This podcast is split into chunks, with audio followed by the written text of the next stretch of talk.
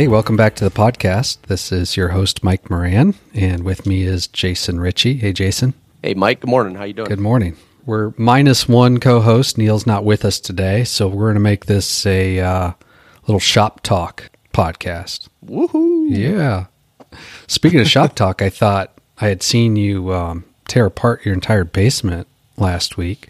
I think that's always a good conversation. Is uh, how does a fella go about organizing a shop to make knives? Um, we have two different shops, but they're both at our homes. Uh, maybe I'll kick it over to you, Jason, since you're the one that's. Uh, well, I'm a, I'm actually in the middle of tearing up some of my shop, but uh, Yeah. you had just finished it, so maybe you know start at the beginning. How did you end up in your basement?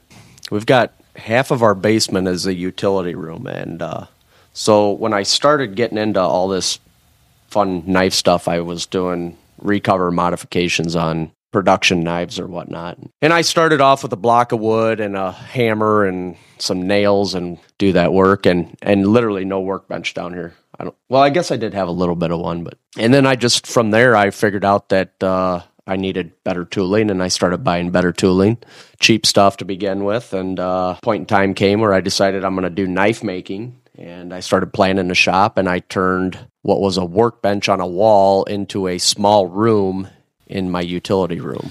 And So, uh, what made you keep it in the basement, though? Because by then you knew you make a, a fair amount of uh, of dust and debris. we live in the Midwest. We're Midwest folk, just like you. And um, I don't. We've got some nicer vehicles, man. And I just, I'm, an, I'm pretty anal. I can't stand leaving my vehicle sit outside through the winter and cold months. We utilize our garage as our garage, and and uh, I just don't have enough space in there with vehicles and everything else to have a shop. So we utilize. I just utilize the space I had available to me, and I've got a nine by thirteen area corner in the basement, and it is full to the brim with stuff. there, there's always a way, man. I, you know, when I was in the military, I was on ship, deployed twice, and we had we got a we got like a wall locker to live out of for six months, and this thing was like twelve by twelve by twelve deep, square, and that literally had everything you needed in it. If you were lucky, you could get two. I think the Marine Corps taught me to be a master at stuffing a bunch into a little tiny space and be organized about doing it. I don't. I kind of have a knack for doing that. So, so yeah, I'm not as lucky as you, Mike. I don't have that nice big garage all sprawled out. Well, I don't have a big garage. I bet my garage is uh, fairly typical. It's twenty by twenty. How do you end up in the garage? When I started making my first knife, I did it on a like a folding cardboard table. There was somewhat of a workbench in this house when I moved in, but it was it was it was strange looking. I did it on a folding cardboard table, and my workbenches have evolved from there. But you know, in order to create a workshop in your garage, I mean, it's a long process. You can't just jump into this mm-hmm. kind of thing because you first have to train your wife to park on the driveway and not in the garage. Mm-hmm. So you've got to you got to think these things through. You can't just jump into it. takes planning, conniving, arm twisting. You gotta, you gotta convince her that cleaning snow off of her car is, it's a good chore to do. It's That's worth right. the effort and time. That's right. Yeah. So anyway, it started in the garage and just kind of stayed here. I have a basement. It's half finished, half not. Mostly finished, I should say.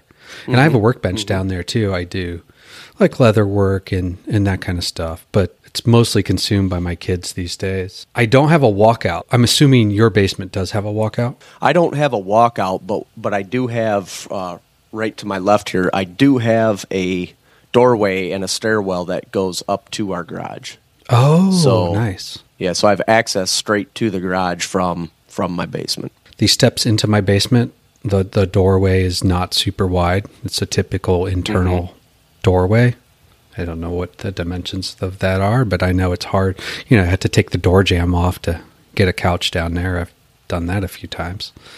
So it's not super practical to get big, heavy stuff down there, and I just kind of ruled it out. The one side I always, the one side I always like am a bit envious of you on is the heating and cooling because when I'm in Absolutely. my garage, there are not a lot of days where either the air conditioner or the heater is not running, whereas you uh, you can just walk down and get to work. I guess. Yep, it's it's a sunny 70 degrees in here every single day. Yeah. Yeah, that's super nice. It's San Diego in my shop, man. Yeah, my garage didn't have any uh, windows or anything. Um, I have a traditional old garage door that's 30 years old with no windows in it.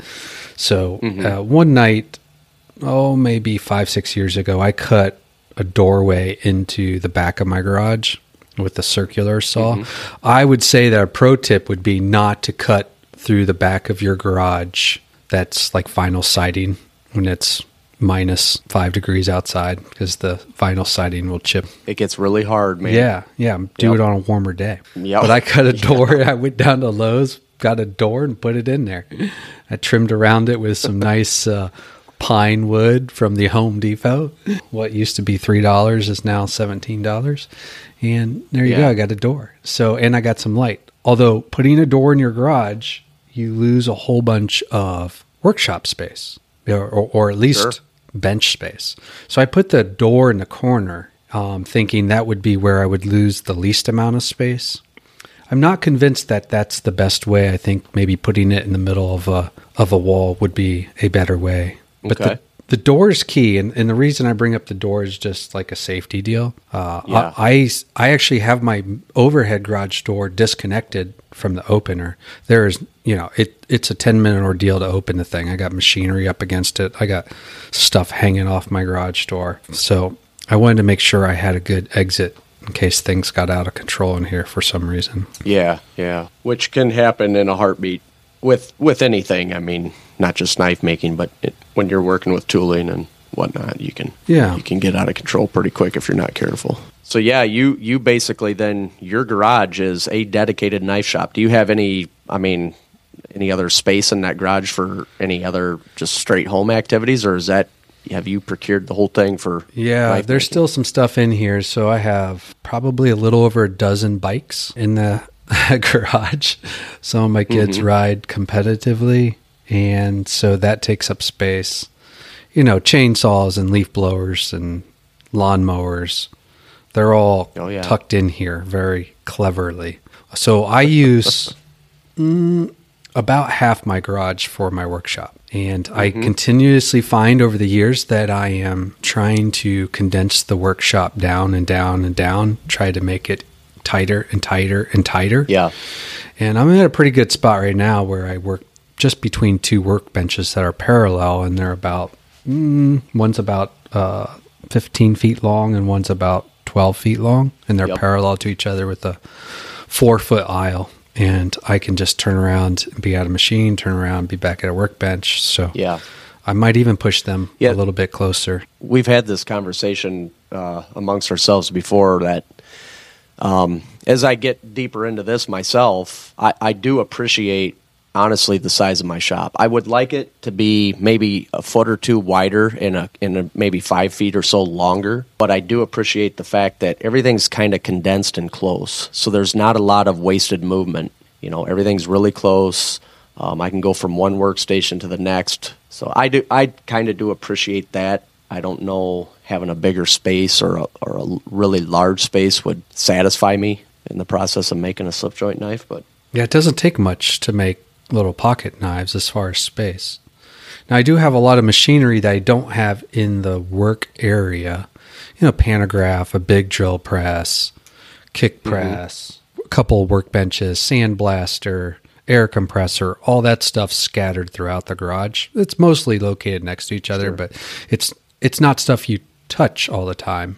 well, yeah, for sure. I I mean, I can tell you, uh, for me personally, I I do not have an air compressor. I don't even own one. Man, I don't know how you Um, do it without one. I, I know it. I don't have a blast cabinet. I don't have, I mean, you know, I don't have a pantograph. I'd love to have one, but there's a lot of things I don't have. I've tried to make my 2x72 as versatile as I possibly can to fit my space. Uh, you mentioned I had pulled my shop apart a week or two ago, and that came about because I wanted to see if I could possibly fit a horizontal 2x72 in here, a dedicated horizontal. And um, I found out in the process that I could, but it was going to be extremely tight to do it. I found another option for my 2x72 to make it a little bit more versatile, but for now, I think I'm pretty maxed out. I can maybe do one more disc grinder in here I'd like to get one that's a horizontal, but um, I'm pretty happy with uh, the layout I got going right now. It seems pretty efficient for me. I think the one thing that we both, neither of us have, is natural light. You know, when you think about the old old guys,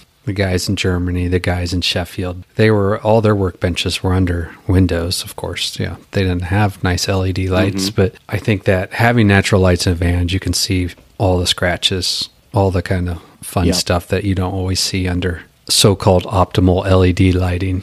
So I always have to walk outside with a knife towards the end and start looking at it closely to to see. Yep. You know, is there anything I'm missing? The old guys had that figured out. Workbench under the under the window. You know, I've always yeah, I've looked no. at a lot of their workbenches. You know, when I started making knives, I couldn't find a lot of information, so I started just looking at historical documentation. They they had workbenches. They were typically, oh, I would say, about twenty inches wide. I would say about five feet in length. Typically, they'd have uh, okay. a leg vise on the right hand side of the work area. Sometimes on the left hand side. I think that just depends on if you're right handed or left handed. They didn't have what we would have like a workbench vise. Sure. I, I looked that up once to see, you know, what why is that?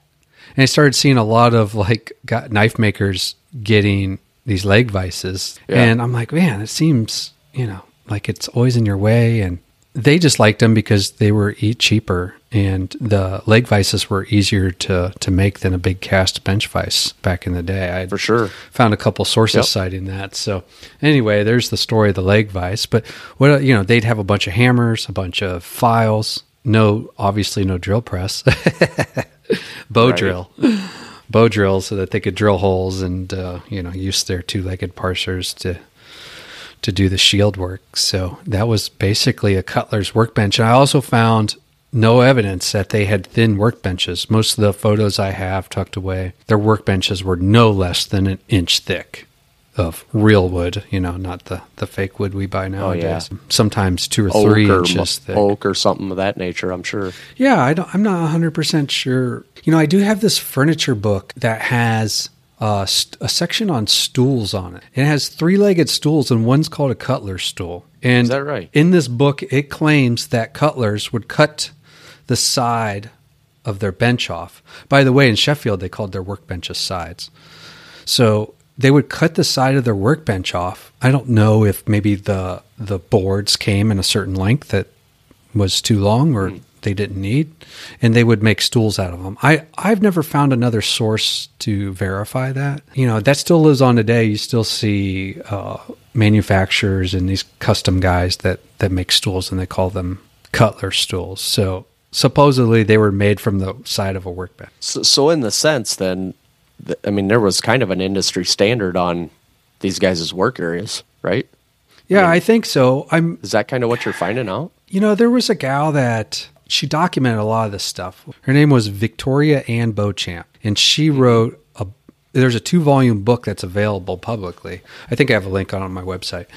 Um, she wrote the workshops of the cutlery industry in Hallamshire, 1750 to 1900. Yeah. So she's got a lot of this stuff documented, even down to like the the dimensions of fireplaces and chimneys and forges and windows, because you have to think about I don't know if the size of the workbench was related to the size of the window of the time.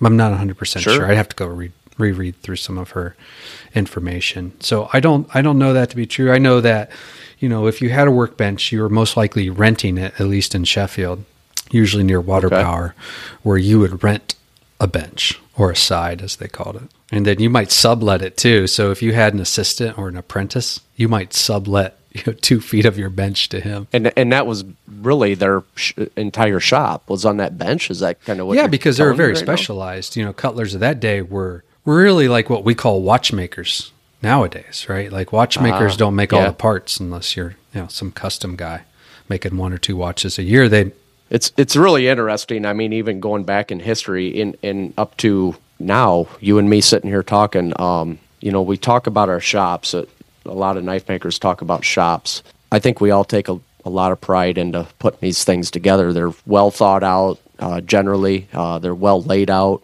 for for any knife maker. If you're forging or making slip joint pocket knives, you know, it just seems like when you see a lot of makers post video or shop tours, you're looking at a space that is really well thought out and laid out for how that guy or girl is going to be working. You see a lot of videos on some of the makers on Instagram and whatnot, and they're very straightforward in their space. They they really know where they're going for the next task. Everything has a purpose. Yeah, and and no two guys seem to have the same same layout. Where I No, think if you could no. look at cutlery shops from the 1800s, you could probably walk in a building and go straight to work at a, a, a workbench. I don't know. I'm speculating. Yeah, when you were describing that to me, uh, it, it seems like in some way there was there was like an industry standard on how a workbench should be set up. For the most part, they were set up pretty standardized. Yeah. And, and they would evolve over time, though. You saw the were old workbenches of Sheffield. You know, they became buffing stations and grinding stations with the the uh, Sure. advent of like steam power. You might they might run a shaft in there or something like that. So you know, you see these things evolve over time. You could tell they were still workbenches, but there's big cutouts for wheels and, and buffs and, and that type of thing. Same same Yeah. in mine as I look around. You know, I used to have you know a workbench over there and a drill press here, and this used to be that, and things evolve. But I think they evolve towards efficiency. Maybe I don't know. If you're a new guy listening to this, you know, get yourself a big solid workbench. Get your train your wife to park out in the driveway, or you know, go down the Sure. basement if you're in the Middle West or East Coast. Well, that's that's interesting eh, when you say get a big solid workbench because um, you kind of came up with a workbench hack That's right. here recently, and and and anybody that's bought a workbench for anything, I don't I don't care what you're doing, or maybe you made one. Even if you got to make one now, the lumber is extremely expensive, right? It's gone up three times the price, but workbenches aren't cheap.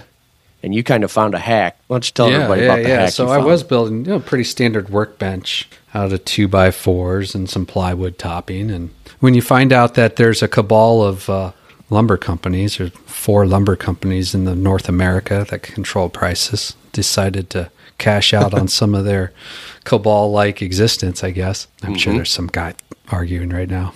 That's not it.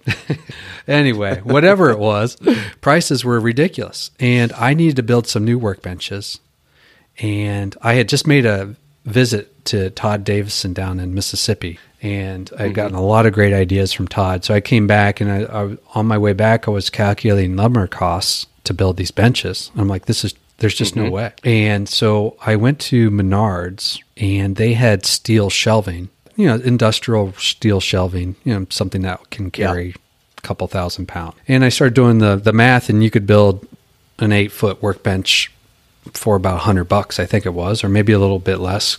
Keep me honest there, Jason. for one one workbench that's I think 36 inches wide. It's less than hundred dollars for sure, even with the top. So I went out and bought one just to try it out, and I at first just put some equipment on it and set it over the side, and it worked really well, and it was actually really stable. Just as stable as some two by four benches for the most part. So I went hog wild and bought a whole bunch of them, um, including some really tall ones, like seven, eight foot shelving units where I could build a workbench and then have even storage above that. And you could stick toolboxes under it and all that kind of fun stuff. I think I did a whole, I bought a whole bunch of them. And I, I feel like I started a trend or some, you know, a lot of guys found the same problem because you know, by the end of the summer last year, you couldn't find that shelving anywhere. When you told me about that and you were showing me, I, and the brand is called Extreme Shelving. It's like a snap together, the tube style shelving. A lot of people have have it. You were showing me that, and like I ran to Menards because I was kind of kind of really starting to put my shop together at that point. It's pretty awesome stuff, man. Um, now you can switch the top out. I I just use the cheap. I don't even know what press board or whatever inch thick on my tops. Yeah, but- like particle board. you can buy it real cheap yeah. for the shelving, or you can just make your own. I've got a yeah. mix of both. I had grand design of putting plate steel in mine, half inch thick plate steel, and then remembered that's got to come downstairs into a basement. And, Yeah. and so I went with the press board, which has held up. It's been pretty durable. So, I mean, I've got one, two, three. I've got three of them in my shop right now, and I've probably got less than two hundred dollars into all three of them. Yeah. Kudos to you, man. That was a great hack. Well, we'll see. I figure worst case, you know, scenario, they become storage units down the road. Yep. So, but they're working pretty Yeah. good. And if you get the right height, you can slide toolboxes and all that kind of fun stuff. I've got one that's got Yeah. toolbox. It's got a huge, like six foot toolbox and an air compressor underneath it. So you can Mhm. come up with all kinds of configurations, I suppose. I have a Harbor Freight toolbox, 14 inch wide. It's a side box and it fits perfectly underneath I like that. How Uh, many drawers is in that? the table. Or drawers are in that? Um, let me see here. One, two, three, four, five. Six. It's a seven drawer toolbox. Yeah, it it's very deep. I can't. I don't got the exact measurement on that depth, but um, Do the drawers slide all the way out? yes, I actually just bought another one to put right next to my mill. So I'm waiting on that to come in, and then all of my milling material is and and whatnot is going to go into that. That's interesting. I don't use a lot of toolboxes around my work area because I think maybe unlike you, I keep all my tools out. So I have a main work area that's about 18 inches in length and maybe 15 inches deep where I do all my work. I guess the other part of uh, workshops, electricity, having enough Oh yeah. juice. What do you think a code inspector would say if he walked into your shop? Oh, he'd be pretty impressed until he looked at the electric, maybe. Uh, I ran, um, so my uh, electric comes into my house on the opposite side of my house in the basement. So I did a big run of 240 or 220, whatever you want to call it, some big four wire cable. That's a pain in the butt to to run. So I ran that, mm-hmm. and that put me back some money for sure. That was many years ago. I had the foresight to do that, and I knew I could run 110 off that too if I wanted to. But I ran it out here because I had bought a kiln. So I have that, and then I can run an electric heater out here as well, which is what I do in the wintertime. I run an electric heater. And then I ran another 110. I had one more spot left on my panel in the basement, so I ran 110. And these are long runs, like 100 some feet. Yeah. I ran 110 to the shop, and I already had 110 out here, but it's on a GFI, which most guys know you can't run some of this equipment, especially with VFDs No. on a GFI or whatever they call it, GFCI. So Yep. uh, yeah, I have a little bit of electric, but I always find myself, especially when my air compressor comes on, it has a humongous startup draw. I always find myself looking for more electric. It seems like so you can never have Yeah. enough. That's one of those things like workbenches and electricity, huh?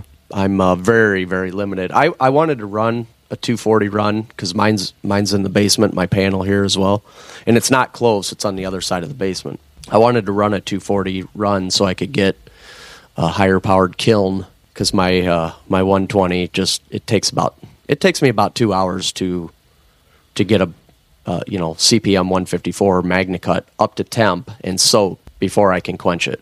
So from start to finish, about two hours, and then I quench it. Then you're doing all the tempering stuff. So I think a 240 kiln would cut that down considerably.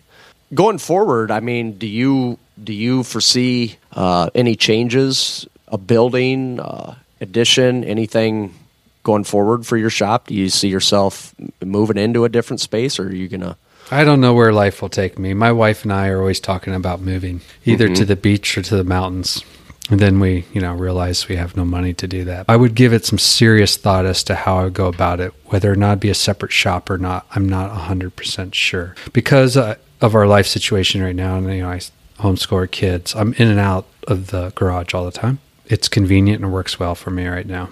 I've thought about it a lot too, and I, I put a lot of lot of thought into into shops and layout and whatnot, and pretty spoiled in how I'm set up because I can literally hear my wife talking upstairs, and I'm down here. I can walk right down the stairs in my socks if I want. Come into the shop, and I can sit here and monkey around. And if she's telling me I need to come help her, dinner's ready or whatever, it's literally just a, a yell down the stairs. So that's pretty nice. Yes, always monkeying around with the workshop design. Keep it as small as you can, though. That's the, the idea. All right. Well, there's a workshop uh, until we until we move things around again, right? I think I've reorged mine maybe a dozen times. Well, it's no fun when you do it, but uh, Yeah. sometimes when you get done and you get back into work and you're pretty happy with Yeah. what you did, or you figure out that something else needs to go always somewhere leave else. space, and- though. I mean, because you're always going to get another Yeah. piece of equipment. Leave some space.